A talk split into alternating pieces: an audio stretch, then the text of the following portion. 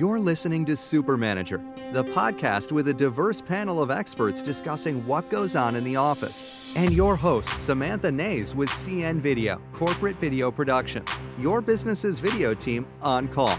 I was actually having a conversation with a friend. We were doing a walk and talk, and she does recruiting. And she was bringing up someone that wasn't a good fit for a position it's a company that I think I mentioned this in a previous podcast. A company that's very relaxed, and on Fridays they turn off the phones at three o'clock and sit around and have a beer together. And you would think, oh, I want to work there. How do I get a job at that place? But this person hated it. They didn't drink, they felt left out, and it was just a bad fit for that particular company culture. And so that kind of brought about the topic of hiring the right cultural fit for an organization.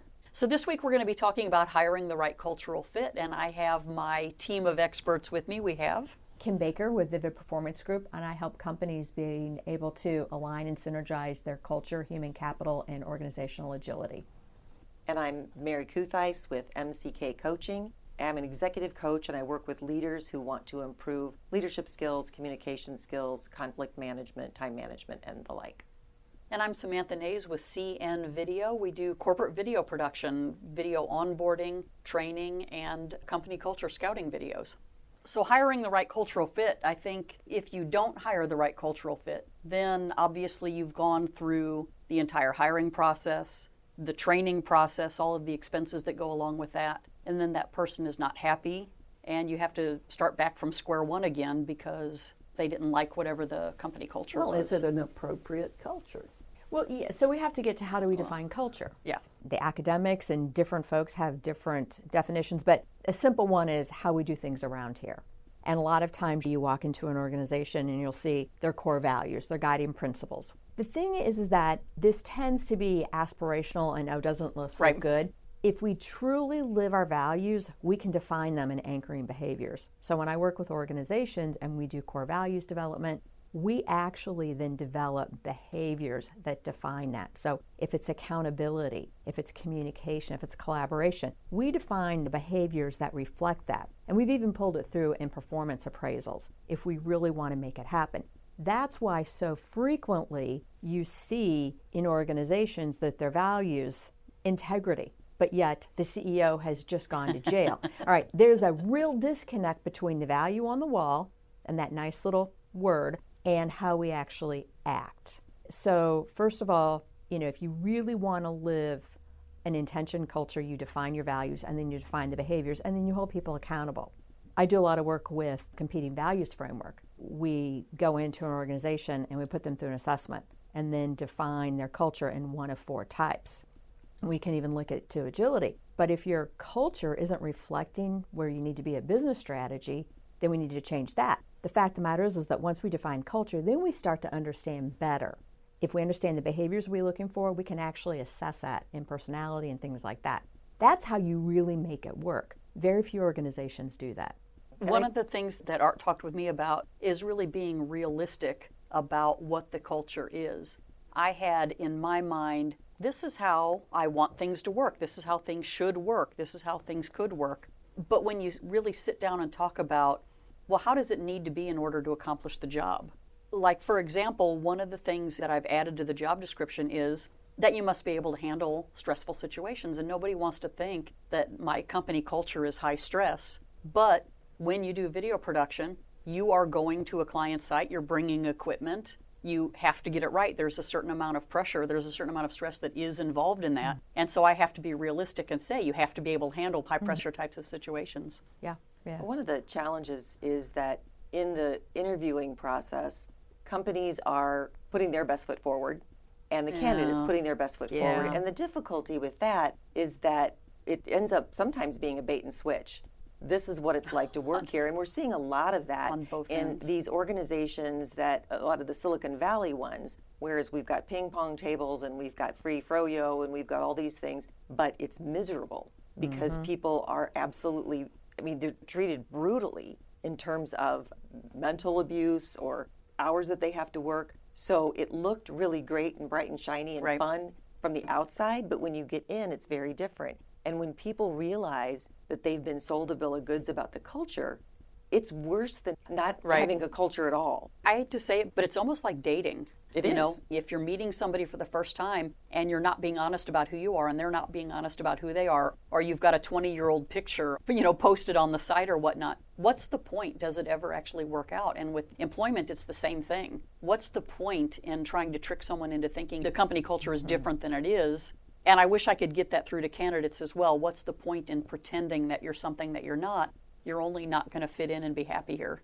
Yeah, I do a lot of assessments for hiring and for communication challenges and building teamwork and all that kind of thing. And I saw something on LinkedIn once where someone was recommending that candidates find out the culture of the company and then answer the assessments in the way that aligns with that. And and I said I said I like all the other stuff you said here, but like please please don't do that because Well- there used to be that statistic from Gallup that it was I think it was 82% of people are either disengaged or actively disengaged. It's gone down a little bit, but one of the reasons why people are not engaged is because they're in the wrong job. They're in the wrong fit. And so I mean there's a lot of work to be done starting with honesty and understanding on behalf of the company. Who mm-hmm. are we? Not just who are we in a marketing sense, the words we're putting on the mm-hmm. wall, but who mm-hmm. really are we? What can we live up to? Has anybody ever gotten an answer to the question, what you like least about your current position, other than they don't keep me busy enough or I don't feel challenged? because that's what they're recommended. Oh, when someone asks you a question like that, don't say something negative. Say that you're not kept busy enough. Say that you're not challenged. And so I never ask that question. Yeah. Because it, it doesn't, there's no point. if a good interviewer knows how to cut through that. Mm-hmm. You just start asking a lot of very pointed questions. Yeah. Because they probably are not prepared for the fourth follow up about that. To Mary's point, choosing very good pre hire assessments Yeah. is important. One that I use, we actually look at what we call the dark side of personality and how somebody might behave under stress. Yes. And so, if we see enough of those, if an employer sees enough of those, you really want to take that into account. You never use a pre hire assessment as your sole method Right. for making a Well, decision. you can't. That's illegal to Exactly. begin with. You and I know that, but some of our folks on the podcast listening to this I may not know yeah, that. right. Absolutely. So that's HR what's really hat came important. out. yeah, absolutely. But it's also a mistake not to use that. Yes. Because what you, I mean, you have to get some things that aren't going to be at the surface because it is like the dating thing. The one thing about it being dating is you can date someone for a year and decide, eh, we're not going to get married. But you might go through a couple, three interviews and get hired. Now you're married. Yeah. And Yep. so Well- you, you don't find out things and then you marry that with what was the interview, the in-person interview like, and what do the references say, and that kind The, of uh, thing. the assessment that I use is one that does the aggregate, where you can get an overall picture of the people that have taken the assessment. Then you can get a snapshot of what the overall company looks like. Vicki, that brought up an interesting question for me. It's the correlation between skills and personality types and how you'll fit into a company culture because to me they are two different things. oh, clearly. Oh, yeah. yes, Your technical yes. competency is completely different than soft skills and mm-hmm. yes. But and you're going to have a certain personality type and Vicki was talking about diversity, you know, having different personality types. Some people that are big picture people and some people that are Well, some of this is educating the executives and management mm-hmm. that you have to allow someone that may come into your office and not sing from the same choir sheet mm-hmm. so that you can have a innovative creative environment. Now, you don't need to have a rotten apple in the middle of your barrel. That's not what I'm suggesting. How do you differentiate between someone who doesn't sing from the same choir sheet and a rotten apple?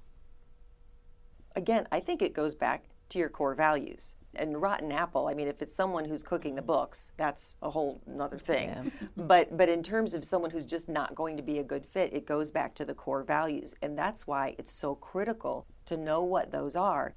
Sometimes people think, oh, we can sit down in an afternoon and we can pound them out. No, it mm. takes a lot of real introspection by top leadership, certainly, and then that has to be lived throughout the organization. And just one more thing uh, before I forget this it helps you determine who your clients should be too. Right. Mm-hmm. Mm-hmm. Because if your clients don't align with your core values, they won't align with your business. That's correct. and that's okay because everybody you- can't serve everybody. How do you assess your core values though? I mean there are assessments for people and personality It's personality not an types. Assessment. It's not an assessment. It's an activity. And this is something I think you do this, I know Kim, and I I, do do this as well. I mean, it's a facilitation where you're working with people and you're drawing things out, you're asking questions, and you're listening to what they say, and you're sharing things back with them, what you've heard. And you have to be able to listen to what they're saying and draw things out of them that they might not have even realized were there because we're so tuned into what is the right answer for marketing purposes. Well, it gets back to when we said you cannot make a go or no go determination on an applicant or a candidate with just an assessment. And this, to your point, you have to interview.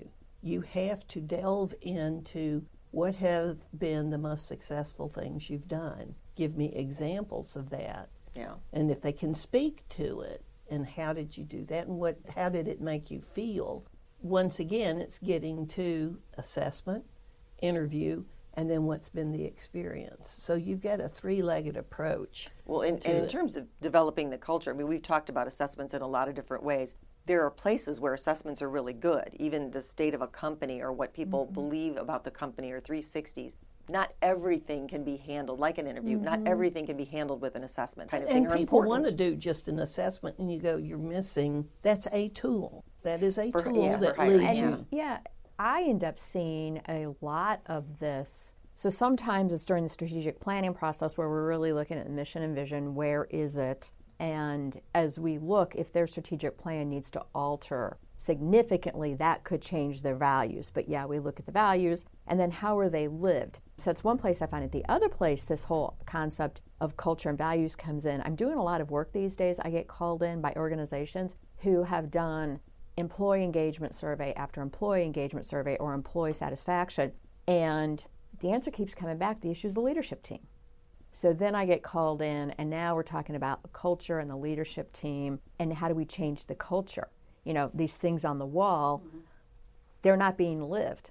They're not being lived according to your employees who are giving us some very, very tangible descriptions of behavior. And to hire the right cultural fit, you have to have a realistic view of what the company culture actually is. Right. Well, you have to find out who's driving that. Well, and, and to that point, the C suite, there is room for improvement in many organizations there, and they have to mm-hmm. realize it because no one wants to tell them that your EQ is really low. They might not know it in those terms, mm-hmm. but the smart leader realizes they can always learn, they can always be better, they can always enhance their leadership skills because often it may not have been their ability to lead an organization that got them where they are. Right. It's the ability to take care of the balance sheet. Right. Mm-hmm. And so, could be if they their think they're doing this, if they think they're doing this, but in reality the employees are seeing this, there's a perception issue.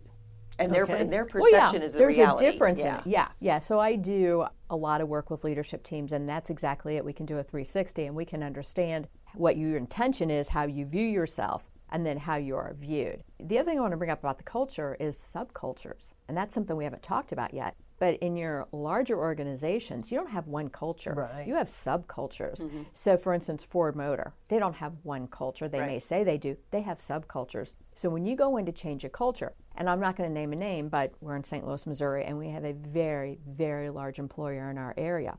You can talk to 10 different people who work in 10 different areas of that organization, and three of them love it, six of them are so so, and one hates it, something like that. And you start to say, why? You know, and actually, it's probably more like three out of 10 people hate it. Why do three out of 10 people hate it? Why do three out of 10 people love it? It's a different function, it's a different subculture. Yep. You know, and that's what's really important to understand. And that just proves so why is it different? It's because of behavior and the way people treat each other and the way the leader acts. Well, that just gives to behaviors. That culture is all mm-hmm. about beha- And the leaders, there's a lot of leaders in an organization. There's the C suite, but there's a lot Mm-hmm. of other leaders who may not have leadership skills. It's interesting you talk about kind of subcultures. I know that can be by department or that mm-hmm. can be by other characteristics. I remember interviewing one time for a company. It was a marathon interview, and I may have brought this up in a previous podcast. I was there for eight hours, and they wanted me to interview one hour with eight different people, uh, one at a time. Seven of the people loved the company culture could not speak more highly about it's a great company to work for, the benefits, I love it, I love it, I love it. All men. And then you had one female manager who had a completely different perspective of the company culture. So coincidence or um, who knows? Yeah. But and that would be a really smart thing. I remember when I was just getting out of college, my sister's a little bit older than me, and she gave me some great advice. When you go into interview, you're interviewing the company as much as they're interviewing oh, you. absolutely. So, that, but, but I mean, when you're right out of college, we know that now. But when mm-hmm. you're right out of college, you're thinking, I need a job. I just need a job, and I'll do anything. I've had people say that to me in an interview. I'll ask the question, what interested you about this particular position, about this particular company? And I've actually had people come back, and it's a good, honest answer. They say, I just need a job. I just need my foot in the door. It's in video production, and that's what I want to do. yeah. And I mean, I appreciate the honesty of that. Right, but Well, I, I mean, It should be a warning, but Yeah. that's a whole nother. Well, and it's also a whole other and- and- topic. And also, also with entry level people too, how long they're going to stay is probably That's what I was limited going to these say. days, I mean, you know? as an employer, you have to be realistic about your jobs too. yeah. So it sounds like we talked about step one is being realistic, understanding, knowing what your company culture is, being realistic about it, not what's on paper, but what is your actual company culture. And then being able to relay that message honestly to potential candidates. This is what it's like to work here. I'm not going to sugarcoat it. I'm not going to talk about the, you know, the basketball hoop and the cry rooms and, you know, interesting things that we have here. This is realistically what the job is about. And then part three is getting the candidate to do the same thing, doing assessments to find out what they're really like, what they're really thinking, if they'd really be a good fit. One of the things that I do to try to get candidates to be a little bit more honest and conversational with me is I like to do interviews over lunch. You would be amazed mm-hmm. at how much more open and honest a candidate is over lunch rather than in a conference room because they feel like they're chatting with a friend. Mm-hmm. And I've had candidates sitting with me over lunch saying things, and then they'll say, Oh, I don't know if I should have said that. And it's like, You're fine. Good, genuine, honest answers. Any other thoughts on hiring that right cultural fit? I would say the the number one key to getting the right fit is actually knowing your culture. Can anybody give a good horror story about a bad cultural fit? Oh, I certainly can share one. So, Okay, and you don't have to give names. Or anything. oh, I won't. Okay. I won't. So, let's just say that this company is in the medical space. Okay. And this organization, sales organization, very much run by men. Um, many would say the good old boys club. Yeah. The the VP of sales was um, this is a made up name, Mike, Okay. and um, people would be hired who were called FOMs, friends of Mike, who uh, did not fit the the job description. You know, like education level, experience, and those folks were protected.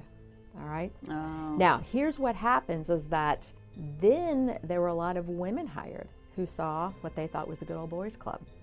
And so they said, that's not the culture I want to be part of. Mm-hmm. You know, so there were some really talented women who left. So I don't know if that's a horror story, but it's certainly. Oh, it is. I mean, you're going to get talented people that are going to leave. You can't just hire your friends. Well, Well, the- it's the- interesting because they had a bad culture, but they also hired people who didn't fit the culture. Thanks for listening to Super Manager by CN Video Production. Give us a call at 314 843 3663. That's 314 Video Me. Or visit our website at cn video.com for additional episodes, information, or to discuss video services.